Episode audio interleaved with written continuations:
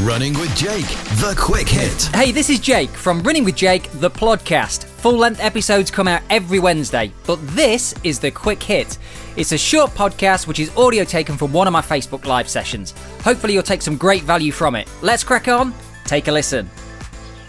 Good morning, good morning. Jake here from the Running with Jake podcast. I hope you're all very well. I'm on weather watch, a little condition check. It's actually very nice here. It's, I won't say mild, it is a bit frosty, but it's not as cold as I thought it was. I'm not running. Well, I'm not running right now. Obviously, I'm doing this video with you guys, but I will be running a little bit later today. I've just had some breakfast, but that's not the reason that I'm jumping on the live video to share that with you. I gave some uh, advice to Martina this morning, my girlfriend, and I think some of you might benefit from this. So she's out there now doing a session, and basically, she was off this weekend. And then she's been a little bit manic with work, lots going on, she's been called in to, well, she's she was asked to go on call this weekend, which means she could get called in for an emergency at any point. She feels quite anxious about that because it's like, oh, are they going to call me?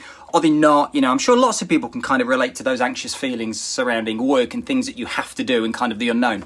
So she wanted to do a long run today. We were potentially going to do it together. I'm still sort of managing the car for a bit, but I'm feeling pretty good.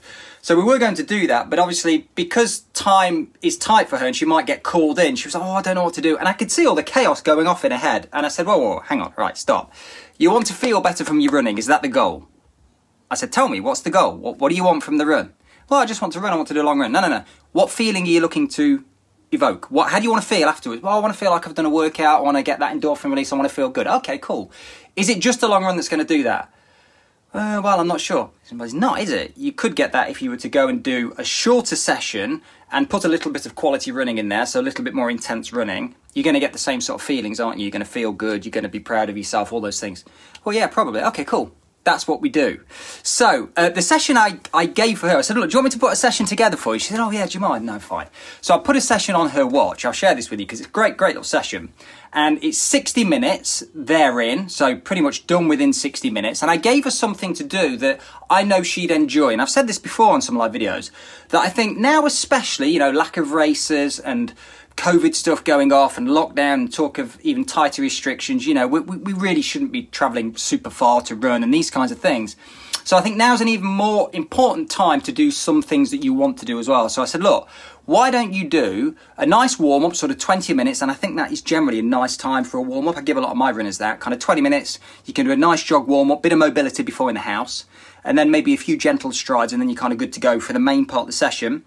And then I gave her three times, no, I gave her six times two minutes around 5k effort, and then one minute faster than 5k effort, and then she has 90 seconds recovery. So that's six times, two minutes at 5k effort, and then straight into one minute, no rest, straight into one minute above 5k effort, and then she has 90 seconds rest, and then she repeats that eight times. So that's what? 18 minutes of uh, she repeats that six times sorry so that's 18 minutes of quality running that she will do today. And i said to her because i wanted to take some pressure off because there's no point in being out there and feeling all this pressure i said yes take your heart rate. We track on heart rate or we track heart rate and all that stuff all the time i said monitor heart rate wear your chest strap because it's more accurate than wrist based but kind of ignore it. Don't run on that. And I'm not even going to give you specific paces. I don't want you to think about what 5k you did in a time trial a few months ago. Forget that. Just run purely on feel. Try not to set off too quick. If you do set off too quick, don't worry about it. It doesn't matter. Just go out there and feel good from the session and ultimately stay safe. So, a nice little session for you. Something else that I mentioned too, and I think you might benefit from this just to kind of provoke your thinking a little bit. Quite frosty at the moment out there, isn't it? Not looking too bad now, but this morning when Martina first left, it was looking pretty kind of almost white over, you know, you could see the frost and stuff. So I said to her, right, the local park here, which is great, you might see that I run there a lot if you follow me on Strava. I said, get on the soft grass there. So you won't be as fast. So again, manage the pressure. Don't go out there thinking I need to be doing this pace for these two minutes and then this one minute. You don't because you're running on slower terrain effectively. But if you've got some off road shoes on, you'll feel much safer on the grass in the park, you might get a little bit of wet feet. So what? It's only an hour session. As soon as you get warm and the body gets up to temperature, you'll kind of ignore that anyway.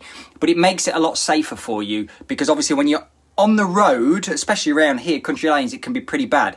And I always say, you know, if it's you know if it's kind of not that bad out there, it's almost worse the conditions because it kind of gives you a false sense of security because you kind of once you warm up and you're into your flow you're like oh it's fine the roads are fine it's not very icy and then all of a sudden you know there's a patch of ice.